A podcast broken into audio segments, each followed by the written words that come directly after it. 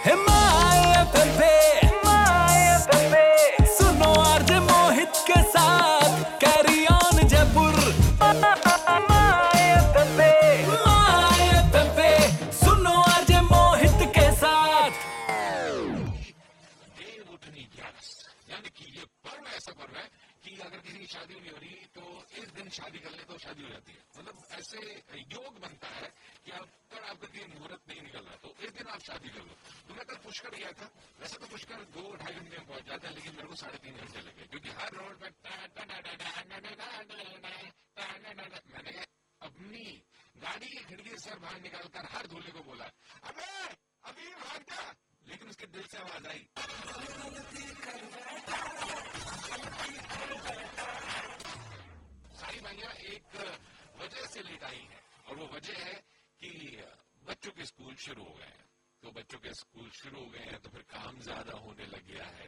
तो अब बाइक जो है आपकी, वो पाँच छह मिनट या फिर आधा घंटा हो सकता है, लेट आए। पहले बच्चे स्कूल नहीं जा रहे थे, लेकिन आज से हंड्रेड परसेंट कैपेसिटी के साथ जो है स्कूल प्रारंभ हो गए बहुत अच्छी बात है। लेकिन सेवेंटी परसेंट बच्चे ही आज जो है स्कूल पहुँचे हैं और लड़ाई हुई होगी जाती। अरे ये तो मेरी सीट है। अरे दो साल पहले तेरी थी, अब तो हम दो क्लास आगे भी फुदक गए।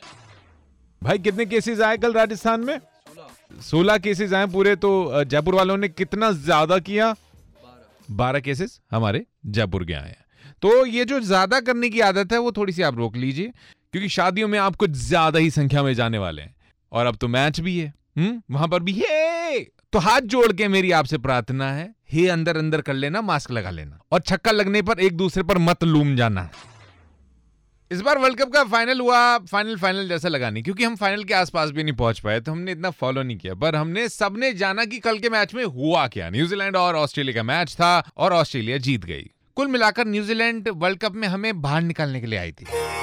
ये हर बार यही करते हैं, हर सीरीज़ में हमें बाहर निकाल देते हैं और खुद फाइनल में हार जाते हैं।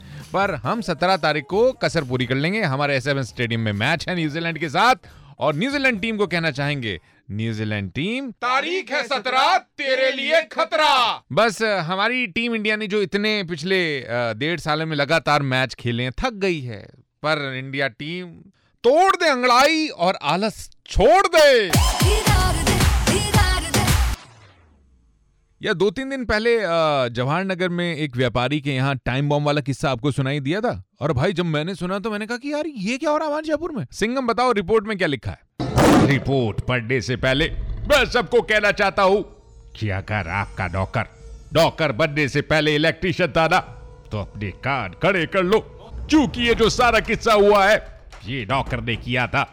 वो इलेक्ट्रिशियन था और यूट्यूब पर उसने बॉम्ब बनाना सीख लिया और अपने मालिक के घर ही बॉम्ब भेज दिया। फिरौती की रकम भी उसमें लिखी हुई थी। लेकिन शुक्र है कि उसके मालिक ने वो पार्सल लेने से ही मना कर दिया। जानते हो? इसने ऐसा क्यों किया? क्योंकि इसका चक्कर चल रहा था अपनी साली की बेटी के साथ। पैसे लेकर ये भागने जा रहा था।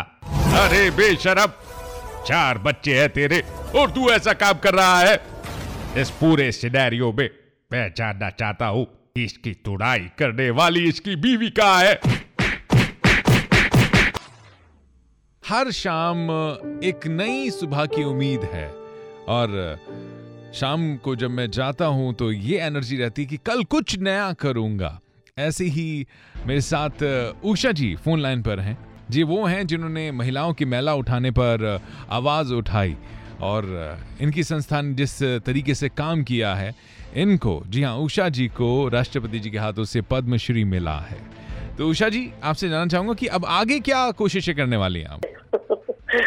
देखिए मैम तो मेरी किस्मत है। कहाँ पर पहुँचाएगी मुझे? अब मुझे इतना तो पहुँचा दिया कि मुझे पद्मश्री मिला है। हाँ। और देखते हैं कहाँ पर देखती हूँ मैं कहाँ पर पहुँचती हूँ। हाँ। तो मैं पूरी कोशिश करूँ कि मैं भी खुद भी और आगे बढ़ू और सबको बढ़ाऊं। जो। मेरी लेडीज़ है लड़कियाँ सब है सबको आगे बढ़ाऊं उनको। तो आपको बहुत बहुत शुभकामनाएँ। ऐसे ही मेरी जान लाइफ में आप कोशिश करके देखिए छोटा सा स्टेप लेकर देखिए वो एक दिन बहुत बड़ा बदलाव बन जाएगा।